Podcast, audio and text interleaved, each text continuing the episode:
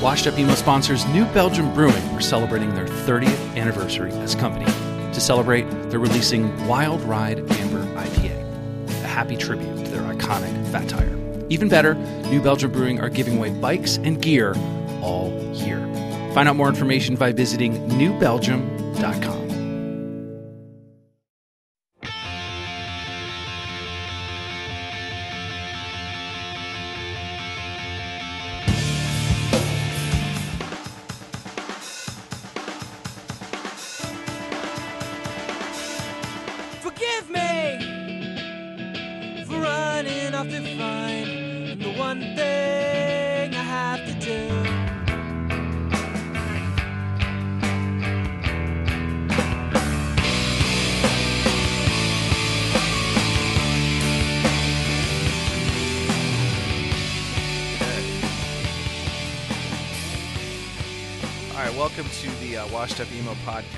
Uh, my name is Tom Mullen, and with me, as always, is Mr. Ray Harkins. Um, we have a special guest today, um, a writer and music industry friend of mine, uh, Trevor Kelley. Um, he is on the podcast uh, today.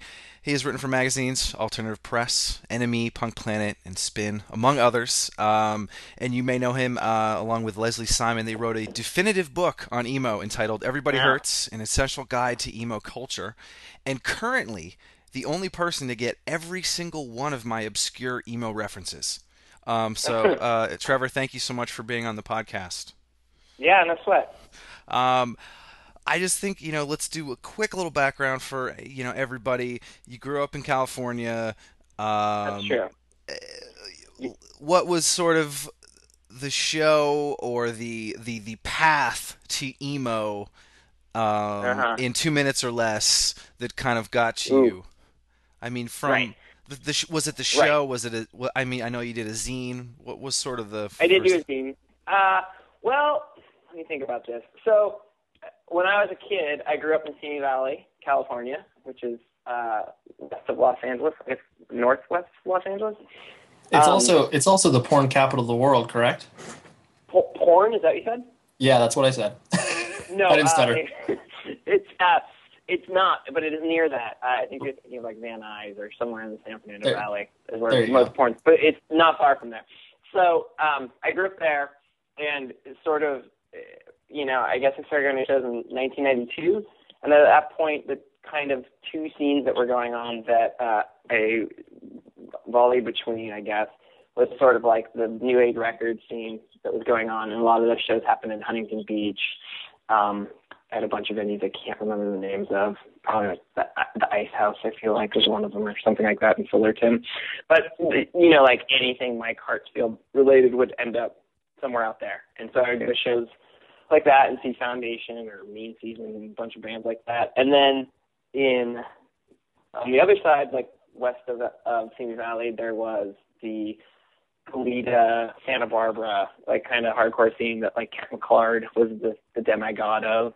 Um, and it was, you know, both of those were so like they they were just such perfect hardcore scenes in that like a label totally defined it and like one dude totally defined it and like had a visual aesthetic and like if you liked one thing it was super easy to like the next thing. Um so I guess it was it had to be somewhere in there. Um because like you know, I would see bands like Endpoint, um, you know, when I would go see hardcore shows or I'd see bands like Still Life when I would go to some of the like the like living room Goleta shows. So, you know, I, I guess it was like somewhere in 1992 that you know that stuff started like kind of coming across my my teenage mind and and blowing it. I guess. Did you kind of go to indie first, or was it hardcore, No, post-hardcore, right no, into emo? yeah, yeah. Well, It was it was like you know like I listened to like um metal. That, I mean, I bit. started the same way. Yeah, it was like you Yeah. saw Headbangers Ball, or you saw the whatever metal bands. Yeah, it definitely started there. Yeah, and, and like in 1992, obviously it was where the point where like it wasn't weird where you're like, I love Megadeth and Fugazi or Nirvana or what you know, or like and the Red Hot Chili Peppers. Like it was like this weird convergence of music and time where that that kind of made sense. And I, I I would say before I started going to those shows, I was totally a confused mishmash of all that kind of stuff. Like I loved Blood Sugar Sex Magik. This is weird because I I do not like Red Hot Chili Peppers at all at, at, at all. I got why don't know how grounded for that record. Yeah, I don't know how that like snuck past my my pers- me per- period. Just how I at some point was cool with that. But anyways, that that uh, there was like this this whole like weird amalgamation of stuff going on, and so I, I was super into metal. But then I think you know being able to like see a band like Nirvana where I like the heaviness of it, but the melody of it, and certainly like the angst of it, made it easy to go listen to like uh, you know, a hardcore band like Drift Again or something like that, where it was like, oh, right, they're like they're angsty and it's heavy too. It's like it was it was a kind of natural segue, I guess. Did you? But no, I wasn't into like indie. Yeah, I definitely. I mean, that would have been a good time to be like, yeah, dude, I totally love Dinosaur Jr., but I didn't. So you it you, wasn't you hit until on, much later in my life.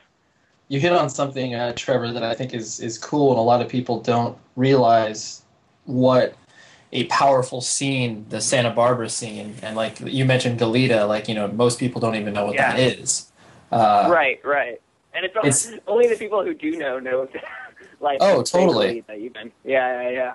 and it, it I, I think it was I think it's cool where y- you did have a juxtaposition because I myself was also you know going to shows in Southern California and I dated a girl that went to UCSB so I I would go to shows like the Pickle Patch and stuff and so Yeah. you had these two vastly different things where it was like in Orange County and in LA you had you know somewhat legitimate venues like you know Showcase Theater and um, Right. you know before Chain Reaction was called Chain Reaction Public Storage, whatever. So you had these like legitimate venues, and then you had Santa Barbara where it was like they had you know they had a living room, but that place changed every like two years, and it was Right. just like it was the total like DIY scene. So it was like it's cool that you had that same experience as well.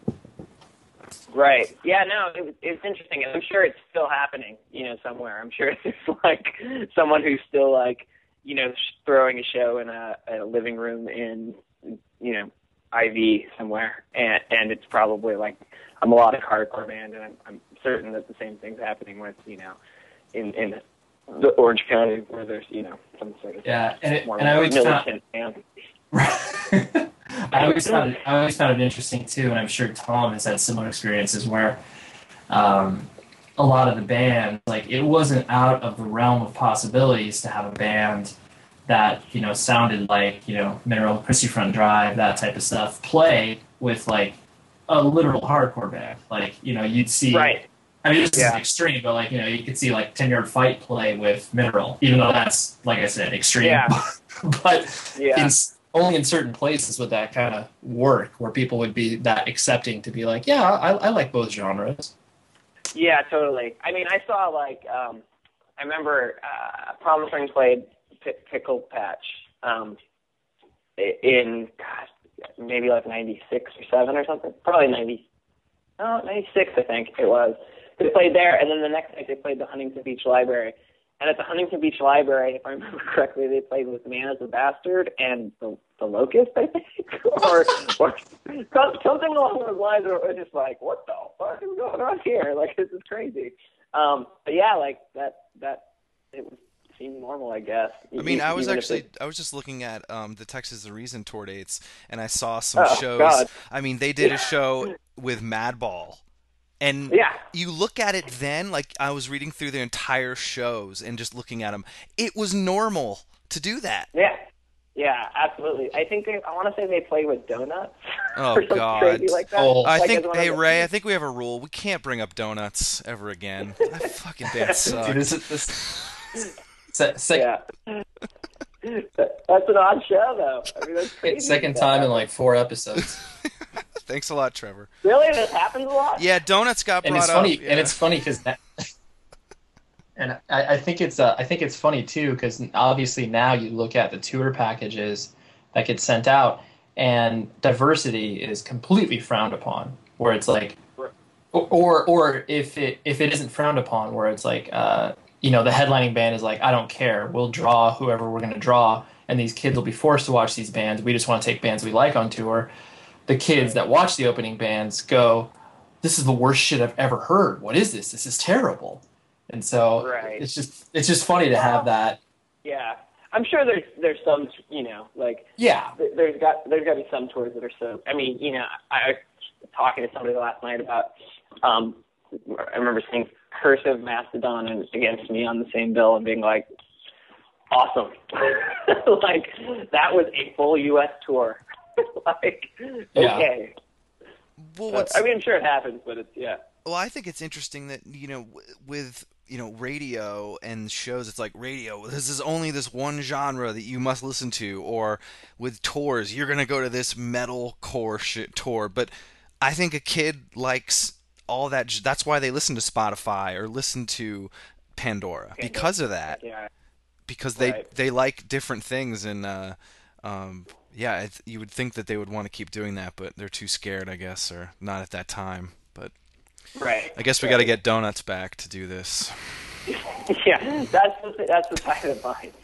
That's You need that, to live that's, in a world where donuts donuts exist again, Yeah. and then you'll have more eclectic shit. I, I think I think we I think it's indicative that we need to absolutely find a member of Donuts to interview for this podcast. Oh, without without- without a doubt. I will learn Yeah. Swedish or whatever I need to learn. Funny. I I mean, I definitely haven't thought of donuts in a really long time. Welcome to the Washed Up Emo podcast. That is yeah. that is what I do for my entire life. Where, where, where, yeah, where, where you go to think of things you haven't thought of in a long time. Right. Um, we, we we like to refer to it as unearthing uh, hidden gems. Yes. Yeah. I guarantee you I will not be looking them up on Spotify or such thing tonight. I will Um, forget about them for another 10 years. um, I guess what what was the sort of the band that you think, or what was the? I mean, for me, the first emo band for me that someone told me about was Get Up Kids, and then Promise Ring, and then I sort of researched back and forward. What was what was the one for you? Was it while you were in college? Was it while you were doing the zine? And where did you kind of branch off from that, and you could, you know, sort of dive into it? Right. Um, well, that's a good question. I, it's weird because I, I certainly, I mean, one of the first like punk bands I got into um, was Fugazi, and then from there I got into Embrace and like any other kind of stuff that wasn't just Minor Threat. So I, I, I was aware of like the proto emo bands, but I just don't think I thought of them in that way at the time. Like I, I, I definitely didn't think of um, Fugazi 13 songs was that when the first time I heard it. You know, I just thought of them as a punk band, um, or even like stuff like Statue, where I was like, clearly it wasn't quite hardcore, but it, and it was sort of more progressive in, in its lyricism and sentiments, I guess. Um, but I didn't think of it as that. I don't think it was probably until like like my my sophomore or or junior year of high school where I, I started thinking of bands in that light and it was it was mostly like Jawbreaker. Like I bought the, the busy seven inch and I remember thinking like, what is this? And then I bought like Soar by Sam I I think and like being like, This is not this is not like punk, it's not like hardcore, but it is sort of.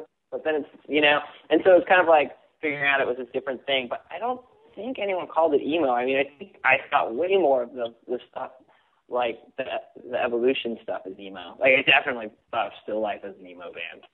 Um, so it wasn't like the you know the like kind of like you know it wasn't like the the the first wave and it wasn't like the the typical second wave stuff. I guess it was more like it was like Jawbreaker and, and Still Still Life and that kind of stuff. I I started thinking of it as that. Um, and it was really quick. Like you know, like I I, I got super into Jawbreaker, and and, and within I would say like months even, it was like I would read an interview with them, or or I think it was through a J Trick interview that I first found out about Seam, and I was like, oh wow, this sounds like the stuff I like, but really really good. Like really, the, the songwriting I thought was really tight, and then you know someone gave me a copy of Spiderland uh, by Slint, and I was like, you know, my mind was blown. It, it felt like these so it had these elements of what I was listening to, um, but was just like nothing else I'd ever heard. And so I would say it was during high school. Like it wouldn't be odd that I would go, you know, like buy a Flying Saucer Attack record and then also buy, you know, um, LP2 by Sunny Day Real Estate or something like that. So it was it was sort of in, in high school for me that I kind of, you know, found emo and then kind of listened to indie rock stuff too. And I it's really like that's been pretty much the last 20 years, or uh, how old am I now? 20, 15 years of my life really has been um, kind of just listening to those two genres of music obsessively and other stuff entering in at different points as well. But um, yeah, that, that's essentially, I guess, when it was. I mean, from did that kind of lead into the in into the zine that you did? I I, for, I forget the name. Oh name. yeah, yeah. It was called "Stop Breathing," Yep. um, which which was a Pavement song. But the the the it was so that's a great example of me saying like, oh, these were these two worlds that I really like adored. You know, like the name of the zine came from the Pavement song. The guitar player from the Promise Ring designed it, um, and they and the Promise Ring sold it on tour. And you know, like Sunny Day Real Estate was on the cover, or, or you know, and like um, some of the other people. Then on one issue, Superchunk was on the cover, so it was kind of like it kind of did both, you know, like um, which I which didn't seem that weird, um, to be honest.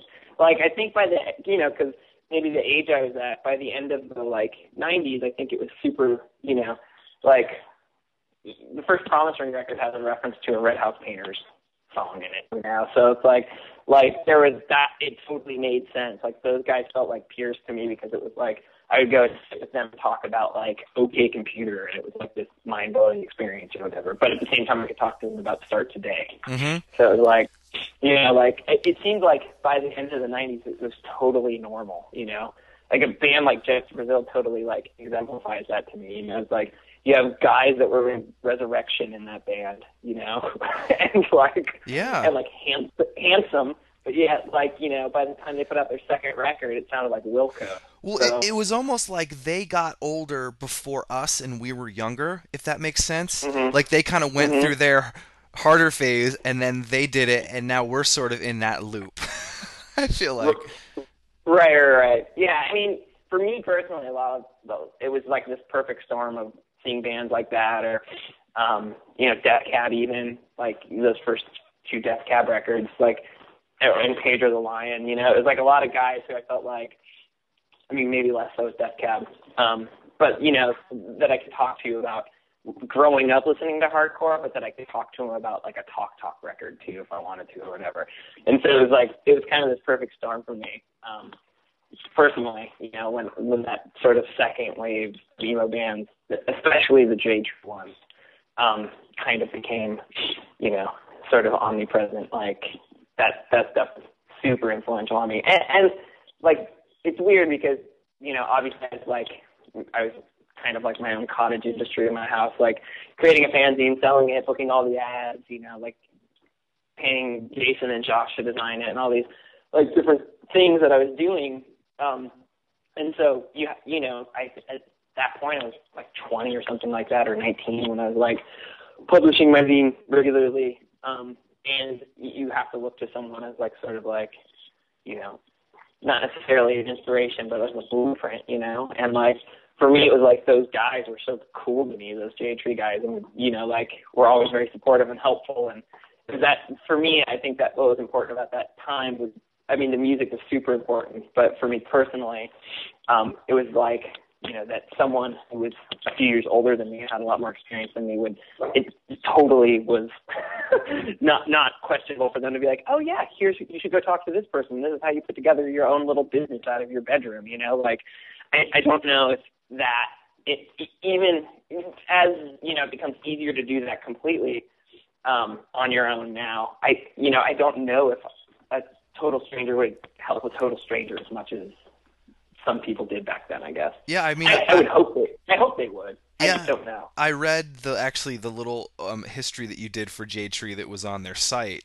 Um, Right. and I mean it's it's it's so it's it's cheesy to say that now. It's it's heartfelt. It's uh, you could totally tell Yeah. that that you know that label and uh, there's so many records from that label that you know are so influential and and bands and from that era and it just for those guys to totally do that like some random person um, asking for help and they did it and I don't it, it, I don't know if it's just from the the hardcore mentality of kind of helping each other out or the scene but um, Right. they kind of came, you know, from that that world too. Yeah, and I don't know. It, it like it certainly had an effect on me, me to this day, where, um, you know, I think every idea is li- worth listening to, and every, you know, every sort of un- like I, you know, this is has uh, curbed itself in the past few years since I moved away from like writing. But there was a point, you know, where I'd have like college kids just send me emails and you know, at that point in my life, I was in my late twenties, and I they would be like, "How do I become a writer?" whatever, you know. Yeah. And I would literally be like, "Here's my phone number," you know, like if you want to talk about it, because I had someone else do that to me essentially. So, Yeah. like, it, it was it was uh, you know, very it made it left an indelible mark on me, I guess. Yeah, that's awesome. It's. I had the same conversation with somebody today about that. Um, that uh, someone was helping me today, and he said the same thing. So that that's really Yeah. cool to hear.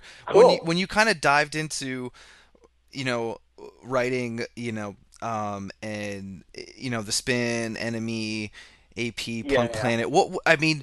Was it was it did you feel pressure when you were reviewing or doing these things where you were probably friends with a lot of these bands and um Yeah. what what was sort of the you know how did you Right. s- figure that out cuz How did I? Yeah. Um. Hmm. I I didn't. I certainly. Hmm. Like I don't know if it entered my mind that I, I at least when I was trying to write it, I didn't think about who would read it. You know, like the only person I was trying to write for and sort of entertain was myself. So I never thought like if I write this, you know, like gnarly Cobra Starship record review or something like that, right? Like, am I going to have to deal with the repercussions of this? Because I thought like then that that like I wouldn't be doing my job if I did that, you know. So like that stuff, it didn't enter my mind as much. Certainly, you know, back then you'd submitted a review, you'd have to wait two months for it to come out. You'd see how it stands, you'd have some time to think about it. Once it became a reality and it was something tangible that I could hold in my hands, perhaps then the thought occurred to me like, oh yeah, this is probably not going to go over well or whatever. You know, like someone might get bummed on this or I'm going to have to answer to this or whatever. Um, so, it, but it wasn't while it was occurring. Um, and, it, you know, I think it's at the end of the day, like, if I didn't, you know, if I didn't stay true to, like, either trying to find the story that I thought was worth telling or trying to assert my opinion um, in the most entertaining way I thought possible, uh, in that era specifically, it would have, that would have been, um, count- counterintuitive to that job. So Did you it, didn't- feel it? it? didn't really enter it. Did you feel like I a I mean I like I said I when I was I think we were talking some of this I mean I think we were born pretty like too close to each other and you know same time in high school college I I felt late Yeah. late high school I felt it sort of popping and then when I got to college I just felt that there was this moment or this movement that I was talking about that no one was paying attention to and they were still sort of stuck in Limp Bizkit world and all those Mm-hmm. Right. things. And and it was like I was kind of screaming from the rooftops like these songs are poppy and catchy. Why is no one listening? And then you know certain people copied it and you know the uh, iterations of the, the the bands move on. But did you, when you were writing and if it's you know AP and those places like were you Yeah. having to kind of raise your hand sometimes and be like hey guys hold up this band's going to be kind of Huge. Yeah, I don't know. I I think Leslie Simon was really good at that. Um, I I, I wasn't like the forecaster as much, you know. Like I, there were certain times where I, you know I pointed at like a Say Anything or a um, Panic at the Disco, and I was like, this is definitely going to happen. And then I, I, you know, was correct. But I think, you know, there's just as many other times where I was maybe not. So, like, I don't think I was that. Um, that wasn't necessarily my role as much. Um, but I will say that um, I do know what you're talking about. Like I remember feeling like the first time I heard Clarity that that was going to be Nevermind. You know, like Yeah. I remember thinking like I got the super as it might have been cassette at the time um, of it or or CD. Um, and I remember getting the advance and listening to it and being like, wow, this is done. Like you know, like the Promise Ring is definitely not selling my zine on tour anymore. Like- Yeah, right. like, they're going to put out Very Emergency and uh, it's going to be huge, and they're going to go sign to MCA or you know Capitol or wherever I thought they were going to sign at the time, and they're going to be huge. And then that, then something to write home about came out too, and I, I remember in that period I was like really was expecting all those albums to be pretty big. Um, Clarity clearly was not, um, other than the blip of, of Lucky Denver Mint and the Promise Ring record was not, and you know down the line, I mean something to write home about certainly was, and that kind of started the, the the entrance into the mainstream for a lot of the bands that kind of came from that world. But yeah, I, I did feel like you know in that sort of like late era for the second wave that it was going to become huge, and it didn't. And I remember when things started to get huge. I can point to like probably three or four times where I was like, "Well, it doesn't. It's not going to get bigger than that." Well, Like, that's, that's the thing possible. I was thinking. Like Weezer with Get Up Kids tour, Roseland, Yeah, like sure. buses and fucking like crew Mhm. members everywhere, and I go, "Holy shit!" I remember right, saying right. that at the show. yeah. And then a year later, it's like Dashboard is doing Unplugged, you know. And I remember when that happened, I was like, and he was on Spin, like the cover of Spin twice in a year, and I was like, well, well, that's clearly that's it. yeah, You know, right. like Yeah. it's not going to get bigger. And you know, like I think the last time I was like, there's no way it can get bigger than this, uh, was when um, I saw Fall Out Boy at Bamboozle, uh, 2006, I think. And I remember standing on stage and just looking out, and it was the entire parking lot, and it was you know 40,000 people or 35 or something like that.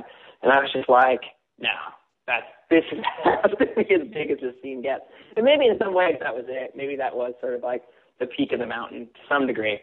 Which is But which is I- funny. then just like think- fall off. A, what's that?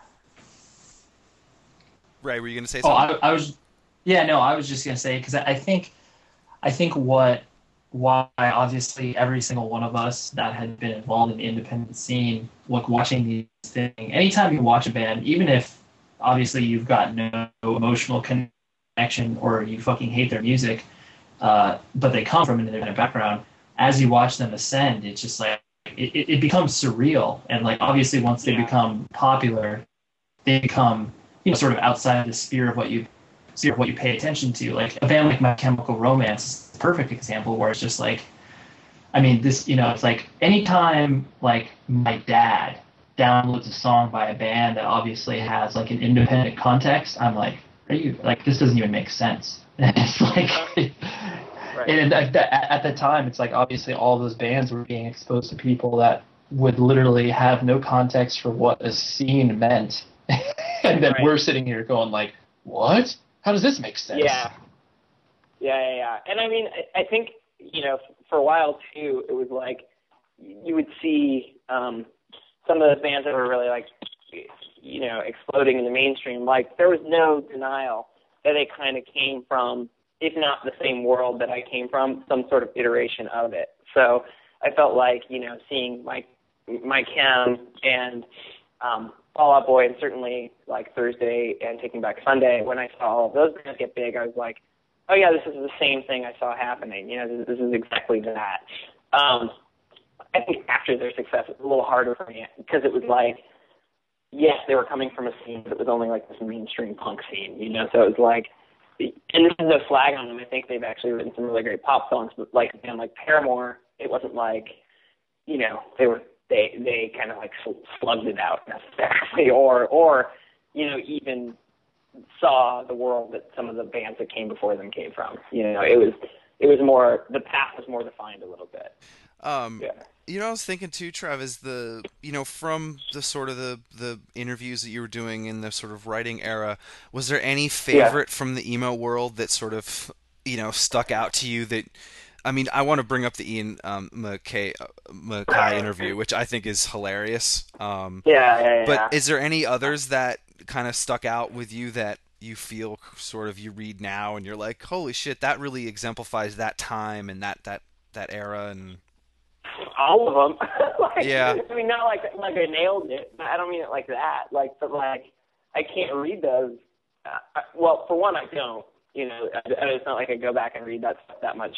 Um, but uh, when I do, there's no way I can't think of that particular time in my life. You know, like that 2003 to 2000, um, uh, 2003 to 2007 era, where I was living in New York and um, or preparing to move there, um, and I was watching all these bands get super huge, and uh, uh, like I just you know said a few minutes ago, like for every expectation kept like getting surpassed. Um, I, I can't help but look at that stuff and think like, God, that was so crazy that happened, you know. And like part of me thinks like, you know, I don't know if that'll happen again. The way, in the way, and that's not a, good or bad thing, but like I don't know if you'll have a thing where the mainstream will embrace a, a scene sort of like that, or or a genre, a, a seemingly new genre, um, and seemingly everything it does explodes. you I think um, I think that's the last scene because I just just me throwing it is could be. because I didn't have a cell phone until it was 2000 and I feel like it Mhm. was bubbling like 97 98 you know you got clarity you have something write home about you've got all those things kind of popping and then it it came Yeah. out and internet and being able to share and Napster and it's just like that it was still you still had to go to the show you still had to you know borrow your friend's mixtape you had to listen to the Right. radio um yeah. and now it's like yeah, and, and a- like, and I don't know, like, I mean, I think to some degree, like, you know, indie rock or whatever, it's, you know, has kind of fulfilled that a little bit in the like the the, the late aughts, I guess, um, into now. You know, like it's certainly a band like Phoenix putting out a record like like Wolfgang Amadeus Phoenix, where it was, you know, I, they were probably playing Bowery Ballroom venues at the start of the tour, and they it at at Madison Square Garden with with Daft Punk coming out. Like certainly that's probably as important as Sugar We're Going Down and Giant Stadium. You know, like that that that I, I kind of think is is is, is close. You know, um, but again, it's it's. I mean, it's it's close, but you know, I, I didn't touch it as much. Um, but I don't think I don't know if I will be part of like a scene, so to speak. Yeah, and then I wanted to, you know, I, I think I want to get into this um, just because I'm, I'm I was fascinated by it, but the book. Um, you've talked Yeah. about it a bunch. You've done interviews. I just I have a couple funny Sure. things that I want to mention about it. Um, you, Okay. there's there I did some research. Um, you you still have a MySpace page for it. Um, you guys have an old, Uh, that's probably true. you have an old school badge on there. I don't know what the badges are, but it, there's an old school badge saying you were there at the beginning of MySpace. 8,500 fans still commenting. There's still people commenting. Um, Yeah. and then I also did a used Amazon sale. Um, I wanted to see Yeah. your book versus Nothing Feels Good and versus Oh. Leslie's Wish You Were Here. So if oh no. if you'd like, if you'd like, I'd like to give the used price. Now I did an average, but I'd like to give you the used price. Um, Wish you were here, two dollars and four cents. Nothing feels That's good. average used price. Average used price is two dollars and four cents. Nothing feels Uh-huh. good book, uh, two dollars and eighty four cents. Ready for yours? Uh, yeah. Is it ninety nine? Three oh four. Three oh four. So We win by twenty. that's what I'm saying. You guys won. This is you. You guys have come out on top. That's my way of figuring Uh, out.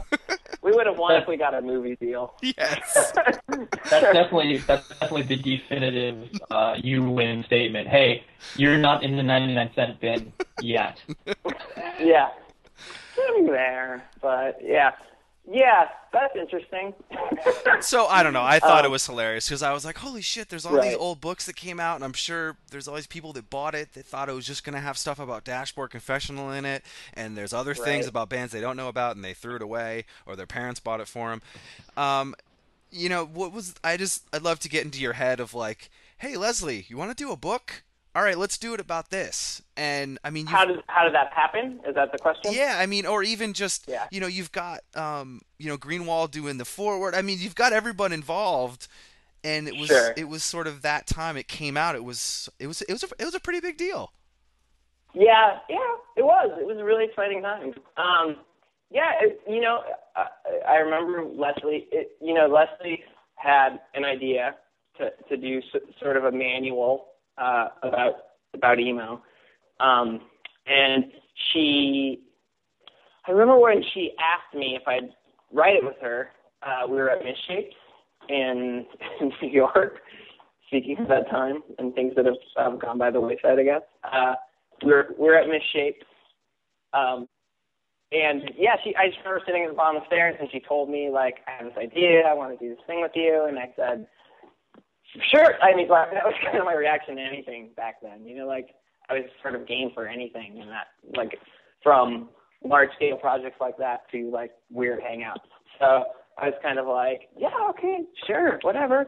And you know, then she kind of told me what it was, and we spent the next two months sort of trading emails and ideas, and sort of started putting together, you know, a proposal for it that, the shape of it evolved a little bit in that that process, and then, you know, we we put it out. We we got we had an agent who then went to many publishers, uh, and to our surprise, many publishers were interested, and that was kind of it. It was. I remember. I remember. Gosh, I remember being home, home being here um, from New York uh, for Christmas, going into 2005. I remember saying to my family, like, I think this might happen. And I'm being like, that seems crazy, but sure, like, whatever, you know, like books, they're totally easy to publish. You go for it. And so uh, I remember being pleasantly surprised when I came back and, you know, us having options and us talking about it. And it was, you know, it was really a, a quick experience, but really exciting um, and very, you know, I, I, look back on it very fondly. And, um, yeah, I just remember coming out and sort of like weird things happening, you know, very quickly. And like us like being on TV or like us doing morning radio, you know, like weird things like that. That um, again, you know, I thought we'd put it out. We'd have a, a party at um, a bar in the Lower East Side, and that would kind of be it. And then it, you know, it continued and continued, and sort of like because of it, I ended up, um, you know, changing jobs really because I enjoyed marketing it so, it so much. But um, yeah, it, it was a really exciting time and really a cool, a cool thing. And um, you know, Leslie just put out a new book uh, a couple of weeks ago, and I went to her her sort of event for it here in Los Angeles uh, last week, and it was cool because I'm standing there and I was kind of standing by the side of the the table where she was signing, and uh, it was neat to see like you know uh, what appeared to be like a 19 year old girl in a Save the Day T-shirt, you know, um, getting this book that's completely about something different um, signed, you know, and I'm just looking at her and being like, that girl's wearing a Save the Day T-shirt, like that's awesome, like you know that's great that like this person probably still knows Leslie from that, and they're interested in what she's still doing, and that, that there's still some sort of lineage there. So yeah, I mean it was, it was awesome. It was a really cool thing. It's please, please, please, please tell me that you uh, you get like 15 cent royalty checks every so often.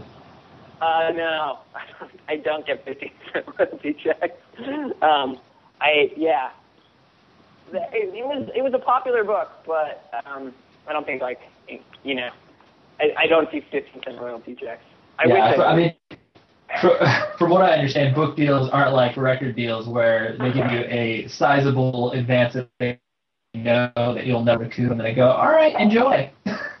well, I think they do. I just think that it's like um, the costs are different, you know. So it's like, you know, you do get an advance, but what are your costs? You know, it's like, okay, your advance is X amount. You, you have to live for six months, and you already have a laptop, so you know, like I guess you don't have to go to a cabin in in you know Woodstock to write this record, you know, and whatever have like a guru on site to make sure that your head's in the right space. You know, it's it's just like totally like different circumstances, and that that's also uh, totally speculative on how answers are given to me. To, you Have you ever uh, have you ever wanted to uh, write another book based on this experience? I mean, not like obviously same subject matter, but uh, something completely different. Uh, I no, I don't think I'd write another book. Um, I just don't. I, I it's it's weird. I, I it was so much work. Um, and it was really rewarding in that time. And there was something about me being, you know, thinking, gosh, that was a really great experience. I don't know if I'd want to continue to do that over and over again and it, it becoming routine. Uh, so I, I don't think I would. Um, I'm pretty happy with not being uh, an author or uh, a, a writer anymore. Cool. Did you? I mean, what was your th- thoughts on the Nothing Feels Good book? Um, and I liked it. yeah, People, I know people have like a, you know, a sort of dicey relationship with it sometimes, but like I've always been a fan of Andy's writing. Like I always thought he was a, he was a great writer.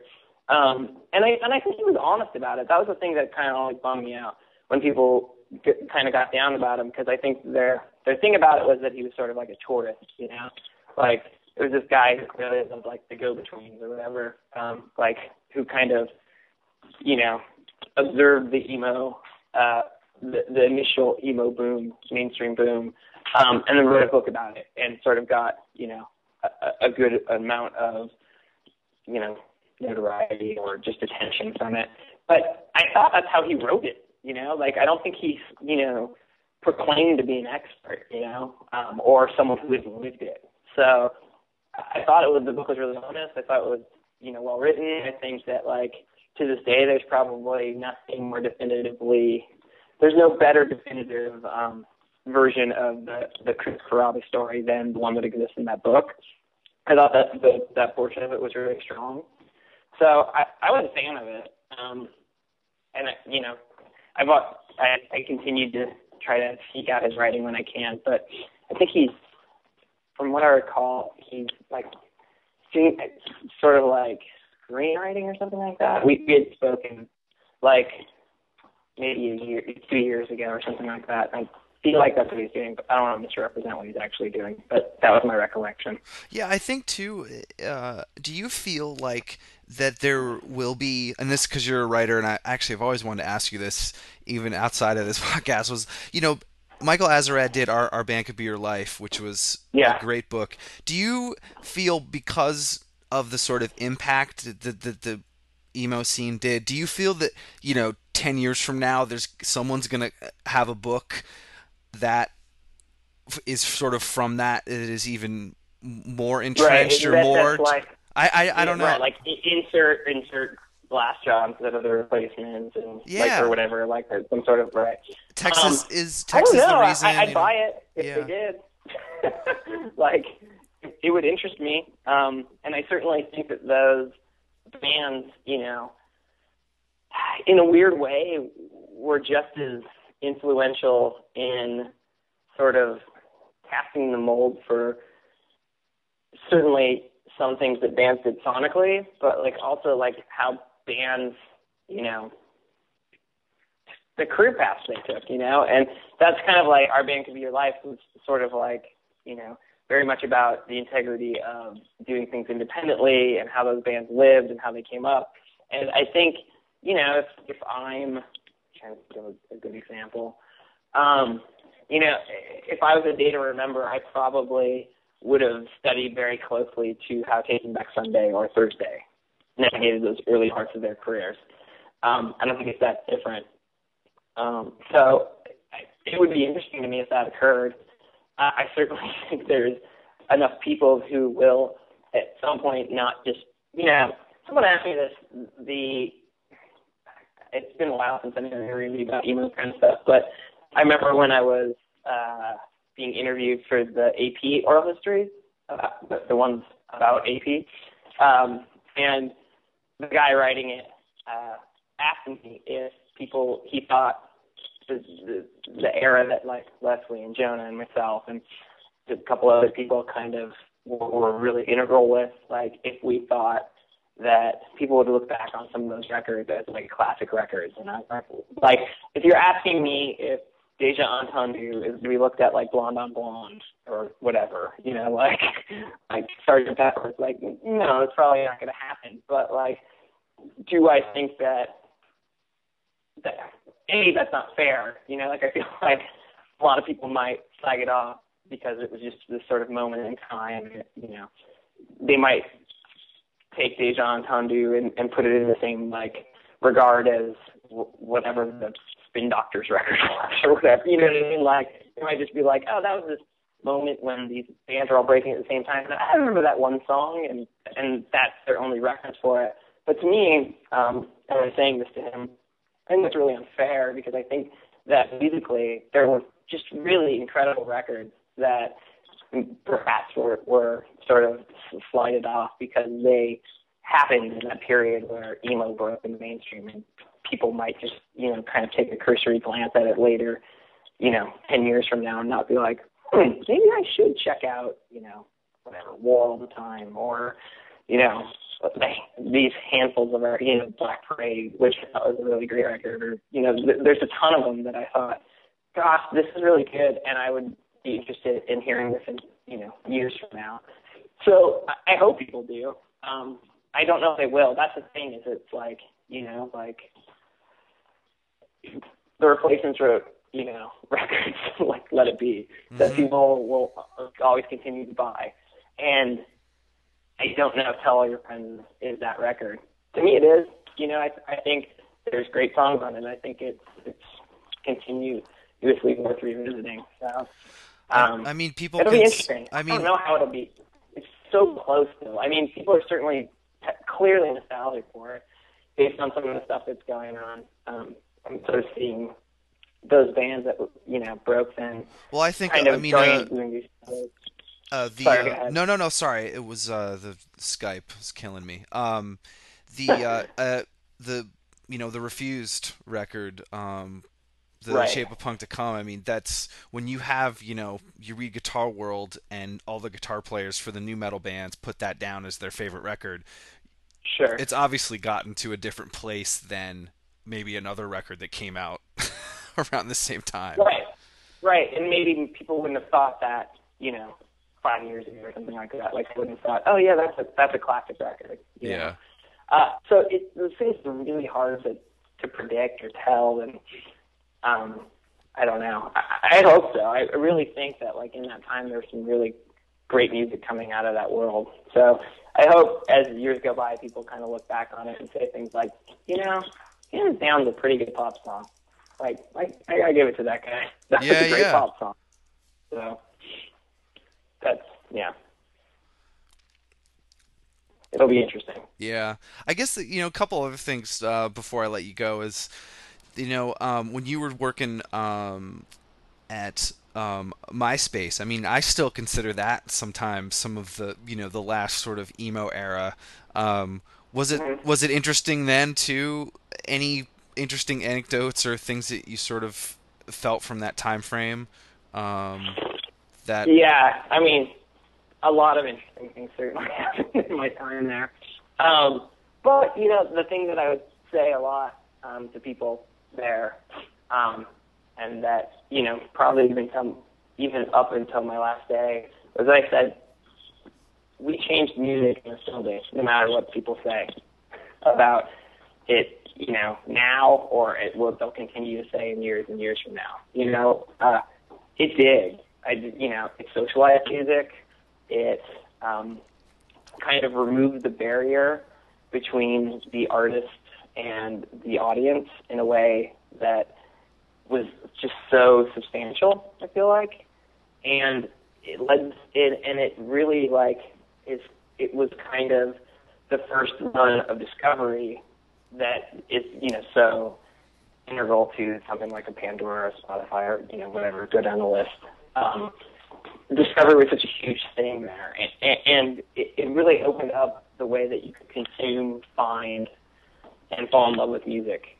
Um, I mean, what did you do? Oh. You you typed myspace.com slash the band. yeah, And that's Yeah, it was totally. like it was in your head to do that. and then you checked and- check, then you check their top eight, and Yep. oh, who's like who's that band? And then you checked out that band, and then you sent them, you know, a, a message maybe, and said like I booked shows here, or like I really love that song. What's it about? And wrote you back, and that that stuff all exists still. It just exists in different ways, and so to kind of It's just a, di- it's just a different it's just a different vehicle of communication. Like this, was obviously Yeah. MySpace was just a, it was a tool, and people utilized it for as much as they could until there was something else that came Right, along and- that was easier. Right, and that's the thing. It's like all the fundamentals of it it just fragmented, and it, in the ways that it fragmented, you know, those places that sort of just focused on those one things did better, and and that's like no one would deny that, and so it just became the way that we consume music now, and we do it across you know 20 platforms or something. So it's it's it, you know, but to see it all happening as it did, it was really exciting, and it was you know, it was I I enjoyed my time there a lot. So, and I got to do a lot of cool things. I got to go to Hawaii with Tom. Hold on. Dude, I was about to say, Ray, I don't know if you know about this, but I pulled off the biggest coup at a label I think ever. Did you hear about this, Ray? I don't think so. I there was a I worked a Willie Nelson record and um, tr- uh, Trevor's coworker Isaac um, got Band of Horses to play a Willie Nelson show in Maui, and we got to go out there for a MySpace secret show, and I got to go for like a week, and it was I just felt like I, I just for the record did not go for a week. Oh, I did. I totally went for a week. I left, um, and I ended up getting upgraded to first class the whole way. Um, it was None of these things happened.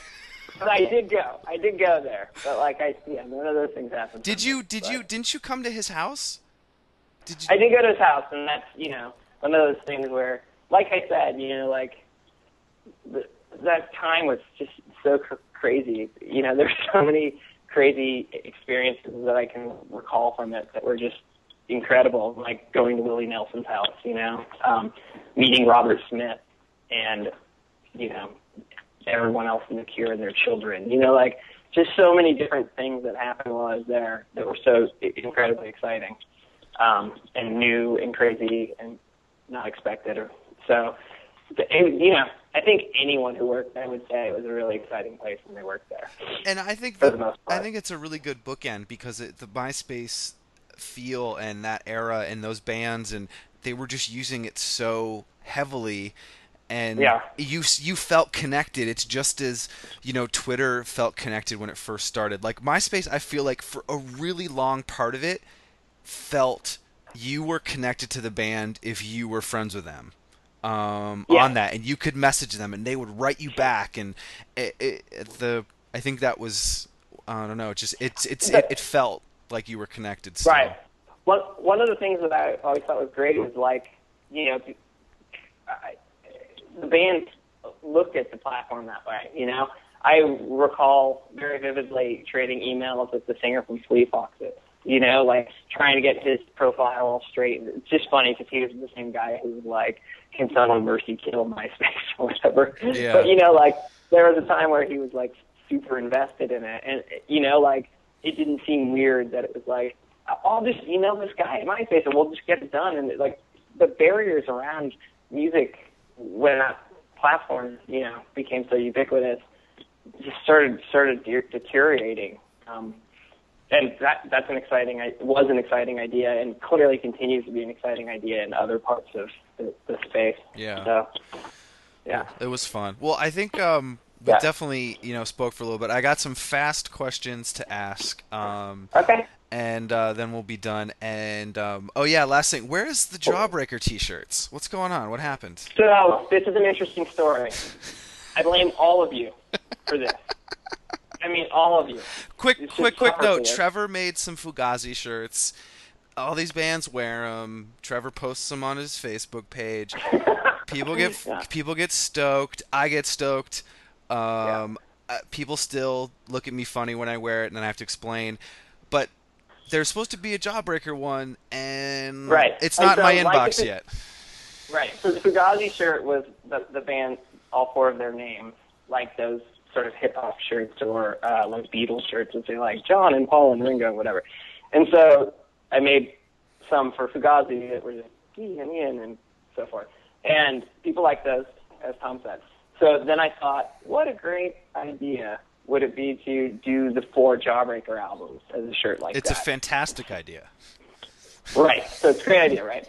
So I mocked this up. I put it up on Facebook and Twitter and said, again, do you guys want them? B- by the way, I, I mean, I'm sure the usership or of or your whatever your your podcast base is, is huge, and so I will clear my name through this. um, I give away these Fugazi shirts. I've never made any money on it. In fact, I've lost a lot of money making these. um, so please, anyone who wants to like tell Dischord that I make them, please let them know that I lose money on them and give them to people. Um, so the thought was that I would do the same thing with the Jawbreaker shirt, and um, I, like I said, the mock-up, all these people, I'll take one, I'll take one, I'll take one. So I ordered 34 of them, I think, because the response was so great. They come to, to my office at work. I open them up. I'm like, yes, great. And I think I went straight from work that night to a show, and the person I was going to the show with um, had, you know, put their hand up and said, I, I would like one of these shirts. So I deliver it to him, who I also blame for this, um, because he used to be an English teacher. He picks up the shirt and goes, is that how you spell bivouac? Oh One of the most literary pop bands possibly of all time. You cannot put those shirts out with a typo on it. no! No. So they're just becoming rags slowly but surely to polish my furniture with. You know what? Those can be used like they have, you know, when the, the NBA championship and the other team that loses, but they still make the shirts and they send them somewhere. You should do that. yeah. I know how serious you are about T-shirts because I shouldn't have thrown out half the T-shirts I did because you would have bought them off me. That's true. It's Ray, true. I, you, you need to talk to Ray after this because Ray, I think Uh-huh. Trevor might buy some of your T-shirts. Oh, yeah, dude, no I problem. have a. It's weird too because I don't wear t-shirts. Really, like. But you I- buy I them. do- No, there's I do. Chuck, you don't you don't need, yeah. you don't need to explain yourself because there's a comfort in owning t-shirts. Like there's a comfort in for me owning an extra large chokehold t-shirt that I'll never wear. Yeah. matter. I, well, th- so I, I don't wear t-shirts in my day-to-day life that much anymore, um, but I, I will wear them when I go do yoga.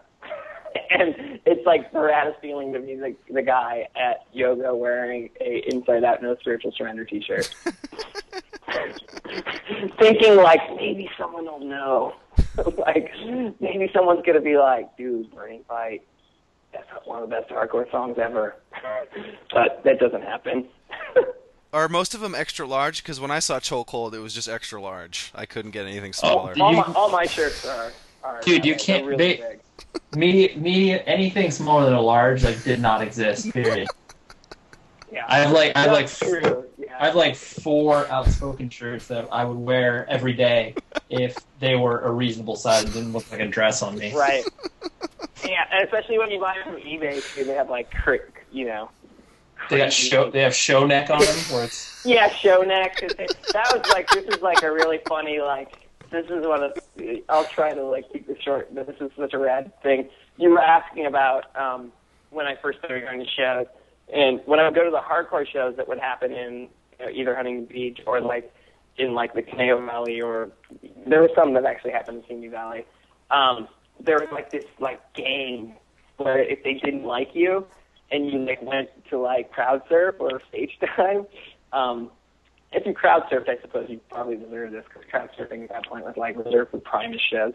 But like, like if you did that and they didn't like you, they just grab onto your neck and just like fuck your shirt up, basically. Wow. and like, yeah, they were like the stretch neck posse. Like I don't know if they were called that or like the like we were in your shirt boys or I don't remember what their like title was, but they would do that. I remember being like, I was really young. Like I mean, you Tom knows that I look pretty young as it is. So you can only imagine me at like 13. Like I look like I was eight. Like and I had like you know the total skate, you know, 90s like huge shirt, huge pants. Like I was so young, and I would like, all right, I'm gonna go up and stage dive. Like what was I don't know why I thought like yes these guys who are like 19 are totally gonna be like that's awesome that eight year old just did a stage dive. That's awesome. Like, yeah, so I would just like, end up with these like gorilla biscuits long sleeves that like I couldn't like they'd be so stretched out I couldn't wear them. You know, like they'd like fall off me basically. Oh, I Um, love that. The first shirt I ever yeah. bought was a um, no one knows this band, Sam Black Church. Um, it was two XL long sleeve. Awesome. The hell was I thinking? yeah, like why? what were they thinking making that? Like, Oh, it's sad. yeah. Yeah. Um, Yeah, I'm so glad we brought quick, up the quick t-shirts. question. Yeah. That was that was it. Just the t-shirts. That's what's happening. I don't know. So, you know, I, I saw Dubin like whatever two months ago, and he asked me the same thing, and I had to show him the, the picture, and I was like, "You said you wanted one, and you didn't even notice this." Like, all you guys are so quick to be like, "I want one." No, no, not one person. My Um, favorite so thing yeah. my favorite thing to do at Equal Vision um, was to get back anything from the plant, the poster, and come in and go, "Hey, does anyone know how to spell November? Um, does it does it come with two V's?" And they'd be like, "What?" And then I just laugh, and then but that was my lame Oh, joke. oh, right. Okay, that's good. Yeah, I thought you meant like you would you were the guy who were like, "Hey, you guys printed these," like, and they're wrong, like, and they really were, or whatever. no, That- no, I would just fuck with them every time. place to me. Yeah, I got it. Um, well, really quick, um, we could obviously talk for another 25 hours, but um, um, I do remember our pl- when you were on a plane and you were flying back and you were IMing me, and it was like I don't know, four hours went by or something. you were like, Uh-huh. you were like, oh, I'm landing. I'll talk to you later or whatever. Uh-huh. That's fun. That seems like something I definitely did. yeah, Um, but right. but real quick, just some fast stuff. Um, don't have to think about it too long. Um, favorite emo band from that genre? Of all time, yes. Jawbreaker. Favorite record? Just record period. Let's Or, or, or let's keep it with the theme, I guess. uh, emo record. I mean, It's got to be tell. maybe hear you. Yeah, maybe tell all your friends. Hear you and tell all your friends. All right, that's- that's good one, enough. One of the two of those. Yeah. Um. Uh. Or, or even I will throw in the devil and God is raging inside of me. Wow. Okay, I think that's an excellent record. that's a great record. I'd Um. say it's up there. Um. Who would be? Um. What was?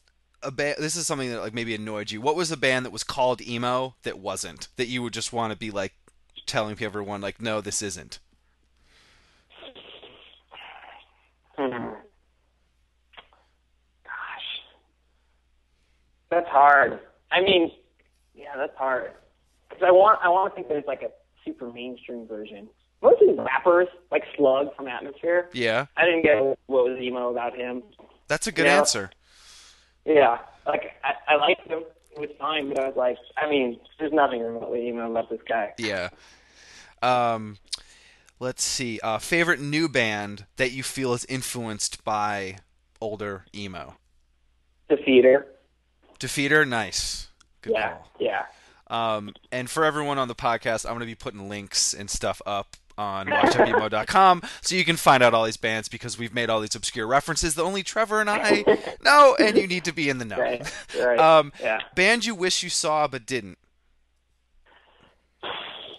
Wish I saw but didn't.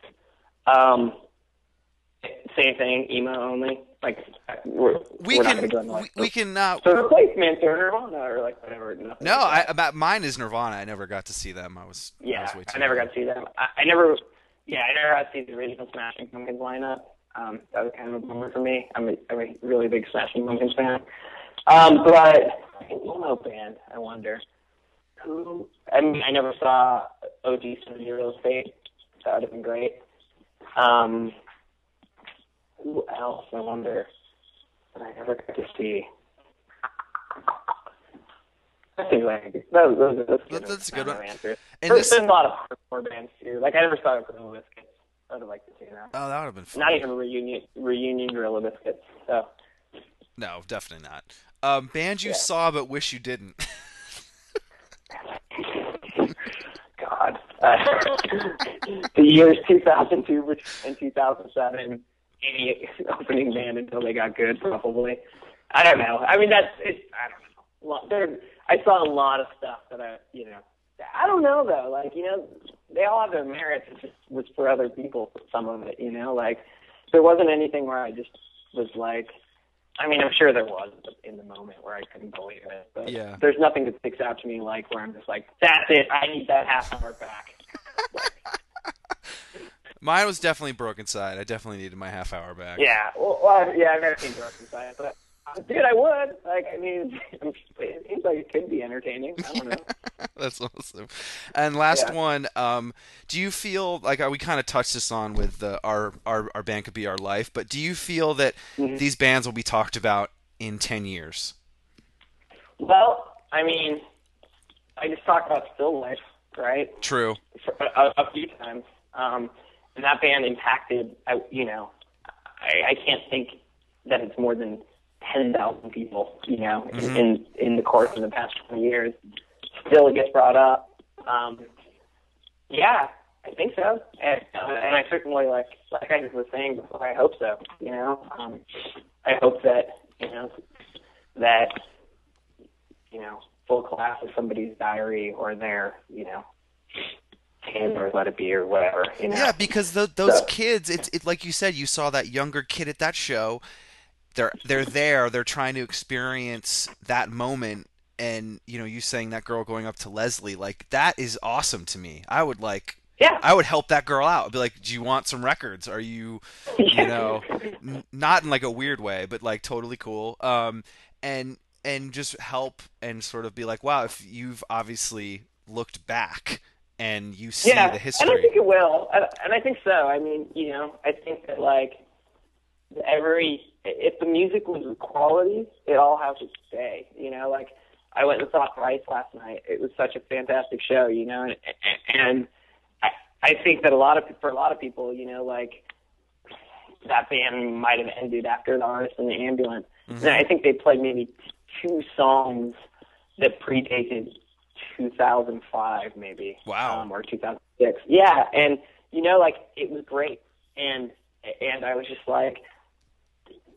if the music is great, it's people will still come. You know, like to me, I was like, this is what I this is about the size venue I saw them on when the artist in the ambulance came out, and here they are. You know, something like six albums later or whatever. So, I you know, I I do think that maybe some things won't you know endure the way others do, but um, I you know I certainly think it all it all has merit.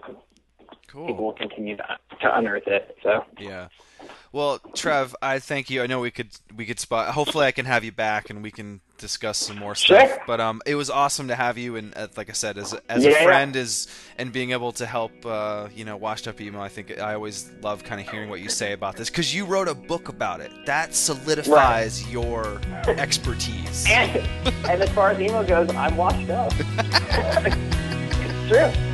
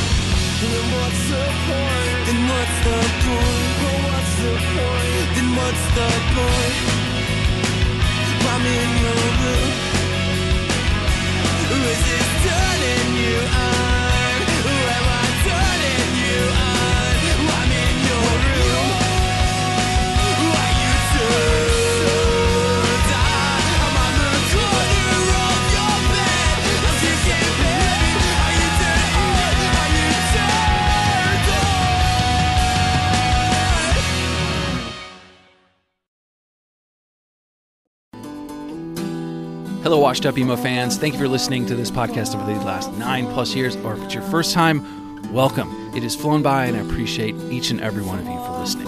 And for this current episode you're about to hear, I do have a favor of you.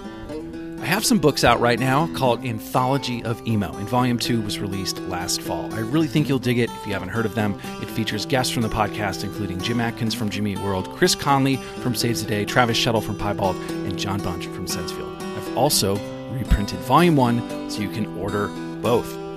Check out the DIY publishing at anthologyofemo.com.